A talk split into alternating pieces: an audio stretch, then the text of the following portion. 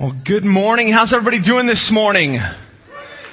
Good. A few of you are good. The rest of you are not sure. Well, we are glad and we just want to welcome you to New Life. We are glad that you're here this morning. Uh, I'm Nate. I'm one of the pastors here. Thank you so much for joining us this morning uh, in worship. How many people love Indiana Jones? Anybody? Woo! Awesome. Yes, I'm a, I'm a part of the 80s. So woo! Yes. So you were probably before that, but hey, I, it was, it's, it's part of my era, I guess. So, today we're, we're starting a new sermon series called Relics. How many people love relics? How many people love history? Like that was your favorite subject in high school was history. That was mine. And so today, hopefully you, uh, maybe you didn't bring your history books, but uh, I'm going to just give you some history today. We're going to be talking about uh, relics. Throughout history, man has been on a quest in search of relics. They've been searching for ancient artifacts um, from the time of Christ. Many people search for relics because they're looking for the power behind these relics. There's sometimes there's power that people believe that are associated with them, um, and so they search after them. There have been movies like Indiana Jones, Raiders of the Lost Ark, um, that have been written about relics. Um, there's been books that have been written. There's also been uh, dictators such as Hitler and other dictators that were on search and had people that were always just searching after these lost relics, specifically Hitler, they were looking for the holy lance or the holy spear that stabbed Jesus in the side. And so today we're going to continue to look at the, we're going to start this new series on relics today. We're going to be looking at a specific relic, um, that is, is, it's one that is, we're about ready to lead up to. We're in the series relics for the next seven weeks leading up even through and past Easter. But today one of the relics that we're going to be looking at has to deal with Easter. But today there's several reason why, there's several reasons why people, um, are interested in relics. If you're like me, sometimes I, when I read the Bible, I wonder, did, did the authors leave out anything? Is everything really the way that they said it happened? Or it, it the way everything looked? The way that they said it did? Sometimes people are, are interested in relics because of uh, they're skeptical. Maybe you're a skeptic. Maybe you're, you're, you're one of those people that are like, man, if, if they find all the pieces and they put it together, then I can believe.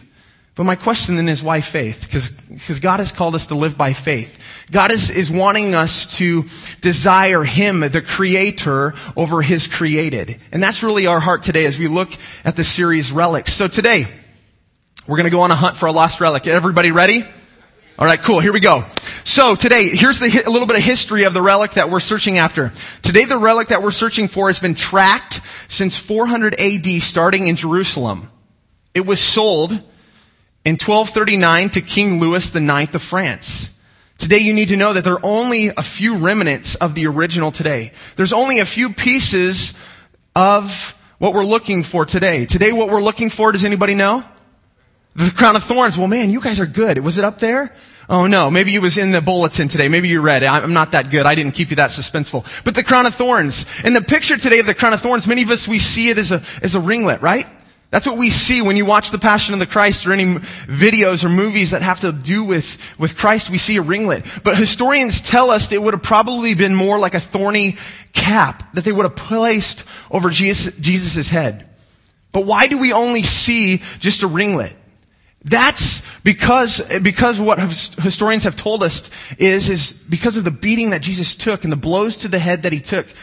That was just the remnant. That was just the pieces that were left uh, of the, of the crown of the, the sculpt, the sculpture of the head of thorns that was placed on Jesus. Today it was just, that's all we, that's all they have left. Was what we see is just the ring. Today, the crown of thorns, it's on display in Notre Dame Cathedral in Paris. And it's shown to the public the first Friday of every month at 3 p.m., the hour of Christ's death. They're going to show you in a minute. They're going to show you this. This is what goes on display every Friday at 3 p.m. The first Friday of every month. And then during Lent, it's, it's visual. They have a big ceremony where people come in and they, and they can come and they can see as they bring it out. And these are just remnants. These are just pieces that are left. Most of what they tell us about the crown of thorns is, is uh, most of it's, it's third class. The first actual pieces of the, of the thorns have been, the first original pieces have been attached from, um, over time. And these third class thorns have been placed with the original. Because what they did is what they've done over time is they've taken these thorns and they've given them out to different cathedrals. They've given them out to different priests. And they've blessed them and said, hey, these are the remnants. These are the pieces that actually touched, touched Christ's flesh. And so they've broken them off. So today we just have small pieces that are left of the crown of thorns. So today, what's the power of the thorns? What's the power behind it? The value, this is the principal value that you need to know. It was used as a visual tool, tool to assist in devotion to Christ by making his sacrifice more vivid in the mind. There's no actual power in the thorns. They don't do anything. There's no power that has to do with the crown of thorns. But the power that really comes is the, is the, the vision that it gives us. I know when I watch, when I think of, of, of Jesus, when I think of the passion of the Christ, the picture that really just sticks out to me that I always see is, is the picture where Jesus is carrying the cross with the, th- with the, cor- with the crown of thorns on his head and, and, the bl- and the blood just running down his face. That's the picture that I see with the crown of thorns. And that's really, that's the depiction and the power of the crown of thorns of what they were, what was trying to be communicated to us.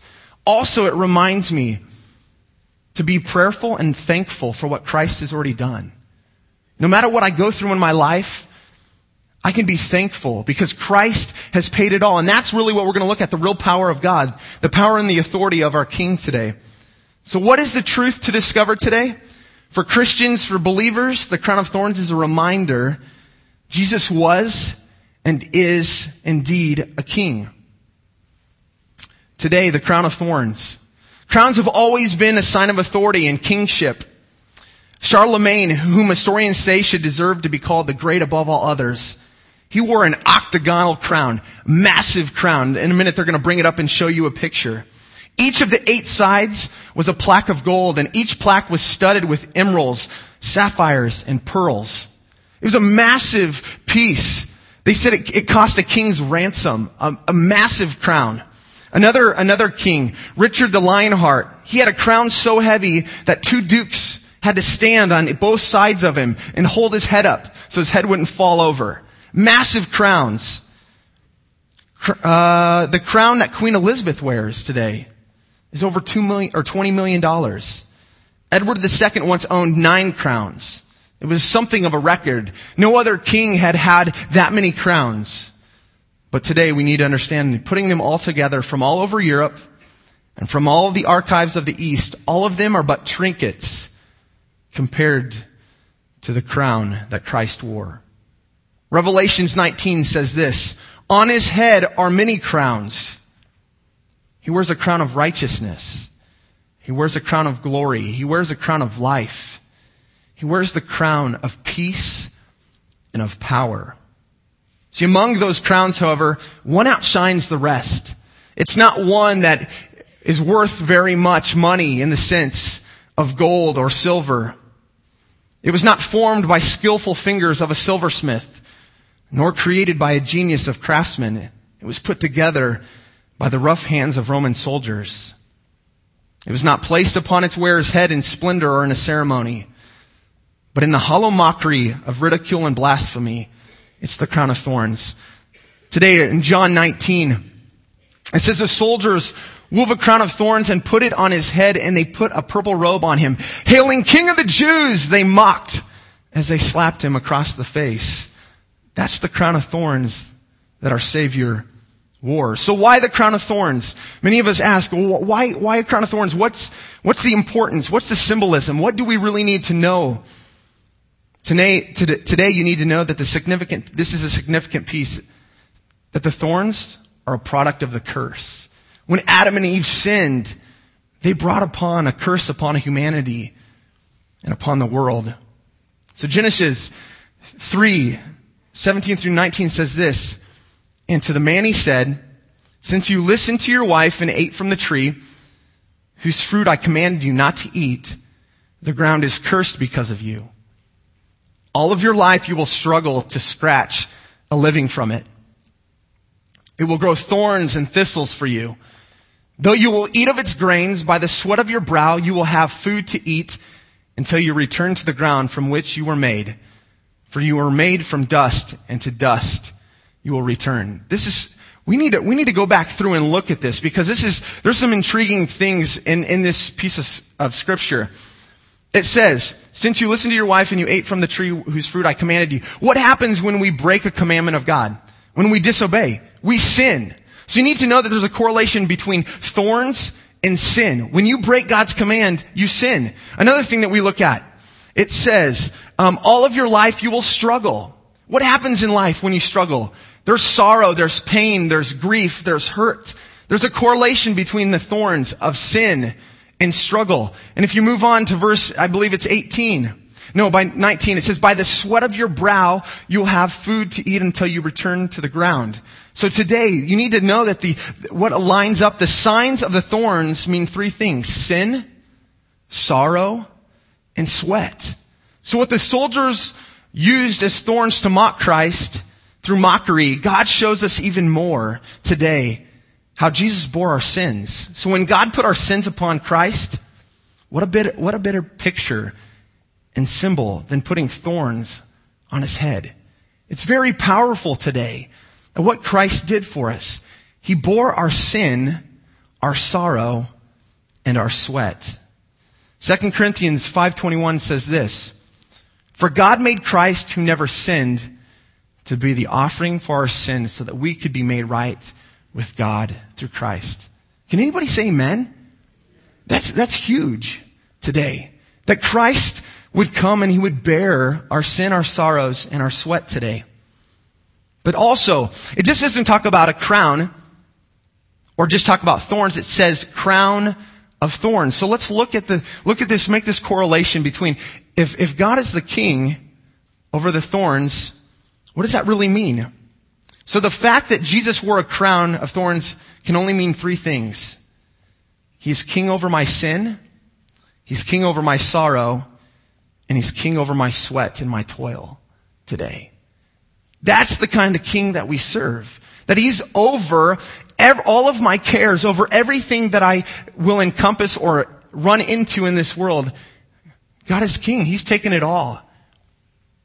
So today, for the first piece, he's king over my sin. Today I can be thankful that he's king over my sin. There's moments in life where people want to remind me of my sin. Do you ever have people like that in your life? They're like, oh, remember when you did this? Yeah, I have moments. Sometimes my wife does that. Remember? I'm like, yeah, okay, I got it. Sometimes the enemy comes to me and says, hey, remember, and wants me to walk in condemnation or guilt or shame, wants me to doubt the power of Christ. But today I can walk with great boldness as Christ is my king, that he has the power over my sin. That when I admit my sins and when I repent of my sins, that he is faithful and just to forgive me of my sins. And it's just not he just forgives me of my sins, but through the blood of Christ, they're washed away. I'm made new. There's moments, I don't know if your house looks anything like my house, but when I, when I, when I come to my wife and I know I've wronged her and I apologize and I'm like, I'm sorry, will you forgive me? There's moments where she comes to me and goes, well, you don't sound sorry. I don't know how sorry sounds. I'm, I'm sorry. Well, you don't look sorry. Well, how does sorry look? I don't know. There's moments in our lives where not all of us forgive as quick as Jesus does, right? There's moments where when we hurt people that they don't always forgive as quickly as Jesus. So I want to remind you that even though you ask for forgiveness and you've hurt somebody, you have to give them some time to walk through the process. So you need to know tonight or tonight, tonight, I'm, usually I'm talking to youth, so it's always at night. To this morning, I, I'm, today you need to know this. Christ's role was to die for our sins. God the Father's role was to accept Jesus' sacrifice on our behalf and forgive us.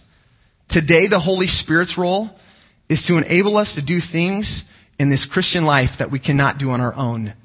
Namely, forgiving others. Today, if you, if you struggle with forgiving others, you're walking in sin as well. But through Christ, because of the power and the kingship that He has, the authority that He has, He's given us the Holy Spirit to help us through the process of forgiving others. It's very difficult. It takes time. But today, I want, I just want to encourage us that He's the, to remind us that He's the, He's the King over our sin. Secondly, he's the king over my sorrow. This world, in, in the Bible it says, in this world you'll have many troubles. It'll be difficult. Families experience divorce.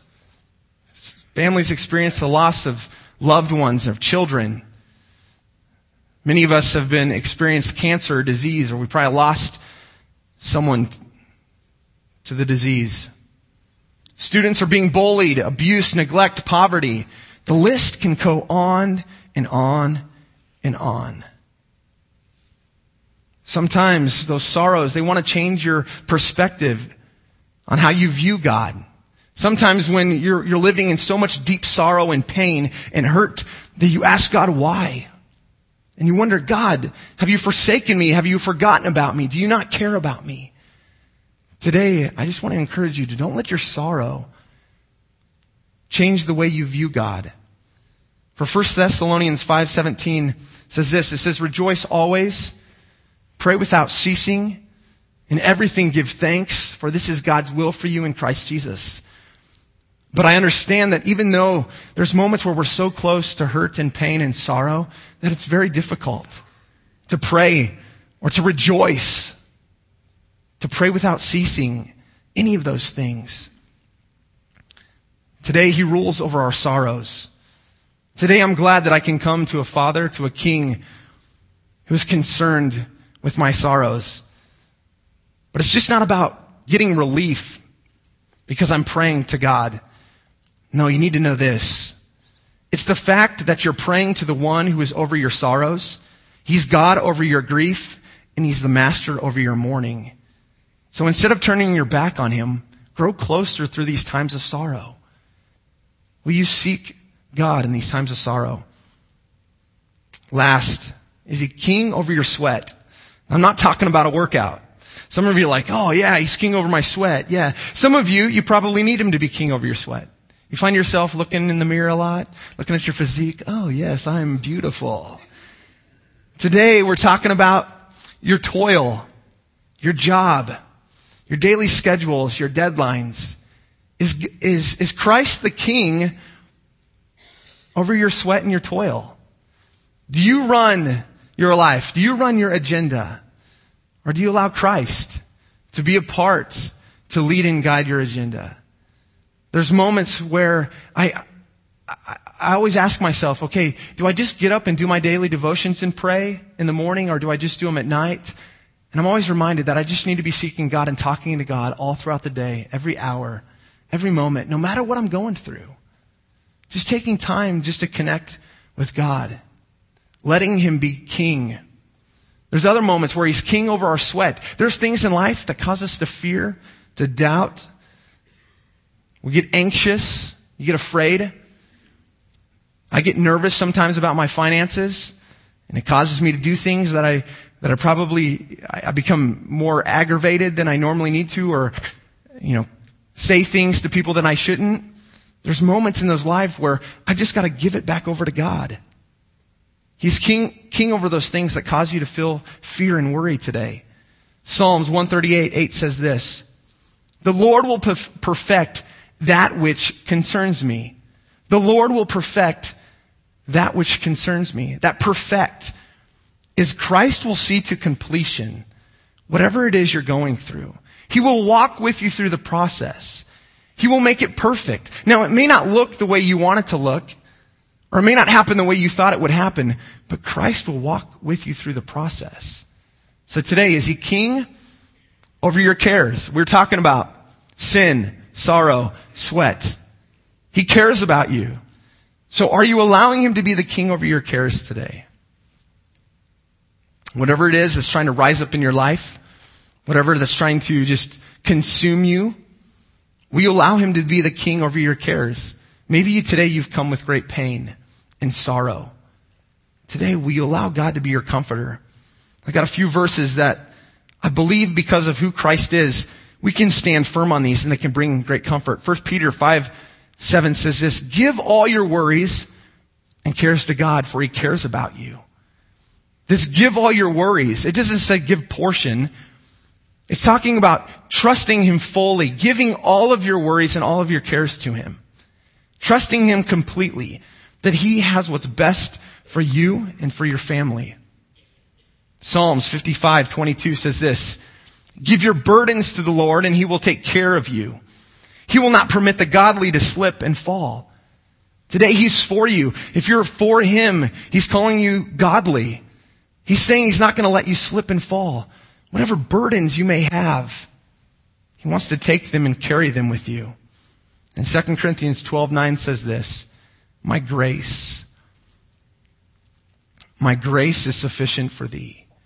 My unmerited, his unmerited favor that you don't deserve, that you didn't do anything for. His grace is enough. It's enough to lift you up out of the miry clay. It's enough to set your feet upon the rock. It's, it's enough for you today. Are you allowing Christ to be enough for you? See, the power is found in a king who bore the crown of thorns and is king over all of our cares. Every storm, every problem, every situation, every crisis, every difficult situation, every disappointment, everything that concerns you. Today, we don't have to worry. We don't have to fret. We don't have to lose our temper, lose our cool, lose our mind even. You don't have to have a nervous breakdown, nor do you have to get depressed or discouraged or live in despair. Even though the soldiers did it mockingly, there is hope found in a crown of thorns on Christ's head. The power is found in Jesus through God that lets us know that He is the King over the thorns in our life. Is He your King today? Today I'm going to just close with a story. Today there's a, there's a wealthy man and his son who loved to collect rare works of art. How many people love art? Any people out there? There's a number of you. They had everything in their art collection from Picasso's to Raphael. They would often sit together, this son and this dad, and they would admire the great works of art that they had collected. But when the Vietnam War broke out, the son went off to war. He was very courageous. He said, Dad, I need to go serve my country. The young man died in battle while trying to rescue another soldier. The father was notified and grieved deeply for his only son. Then a month later, there was a knock at the door. A young man stood at the door with a big package. He said, Sir, you don't know me, but I'm the soldier from whom your son was trying to save. Your son was carrying me to safety, and a bullet struck him, and he died. Sir, you need to know that your son often talked about you. He loved your art. He loved you. And the young man was holding this package and he says, Sir, I believe your son would want you to have this. I know it's not worth much, and I'm not an artist, but I'd like you to have this. The father opened the package. It was a portrait of his son painted by the young man. He stared in awe at the way the soldier had captured the personality of his son in the painting. The father was so drawn to the eyes of the son that even his own eyes began to well up with tears as he remembered his son.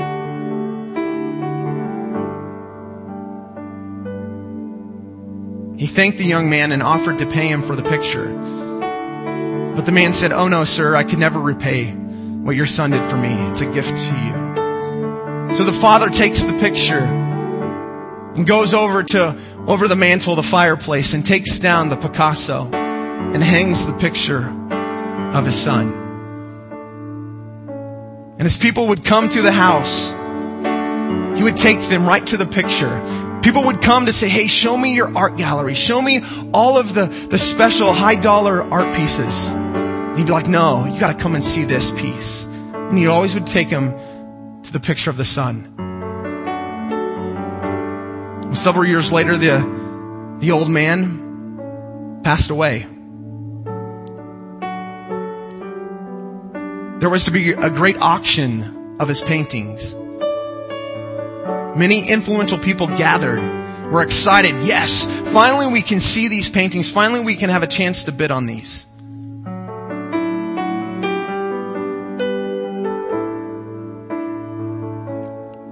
On the platform sat, sat a painting of the son. It came auction day, and there's the picture of the son. And the auctioneer comes and he pounds his gavel, and he says, let's get this auction started. Who will give me hundred dollars for the picture of the son?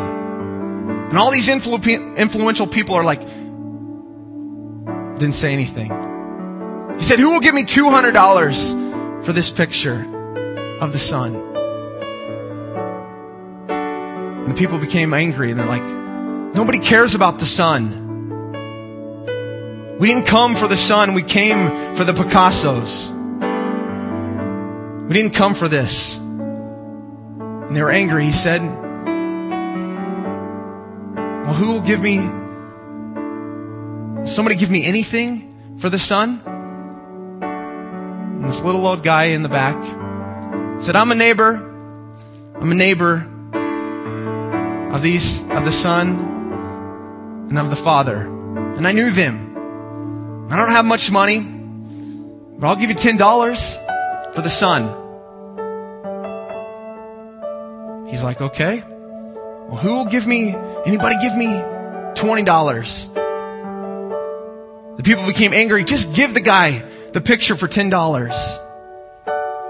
He said, all right, going once, going twice, sold for $10. All the people were excited. They were like, yes, finally we can get to why we came. For all the special art pieces. And the auctioneer, he's like, I'm sorry folks, the auction's over. And they're like, excuse me? We've, we've flown all over the world to come to the, this auction. And he said, Ladies and gentlemen, there was a strict stipulation in the will that whoever gets the Son gets it all. Today, if you choose the King of Kings and the Lord of Lords, you get it all. He doesn't withhold anything from you. Today, will you choose the King? He's King over your sin. You're living in sin, He wants to bring freedom. He doesn't want you just to keep circling the wagons and circling around the trail and just keep going. No.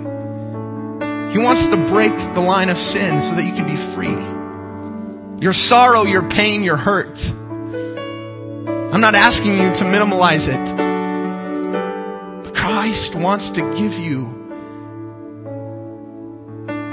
healing and comfort today over your sweat wants to be king over your worries. Today, will you choose the king? Whoever chooses the king gets it all. Today, I'm going to pray. And then the worship team will come and we'll just worship. God, today we thank you for your love and your grace. God, we thank you for the crown of thorns which depict a picture of torment and mockery. But God, you, you used it. You saw it. You were not caught off guard by what the Roman soldiers were doing. God, you created it from the beginning. That the thorns would represent our sin our sorrow, and our sweat. And God, you willing, we sent your son to carry it all and to be king over it all. So God, we find great victory and joy in serving you. knowing that nothing is impossible with you. God, today, I ask that you would be with us as we worship.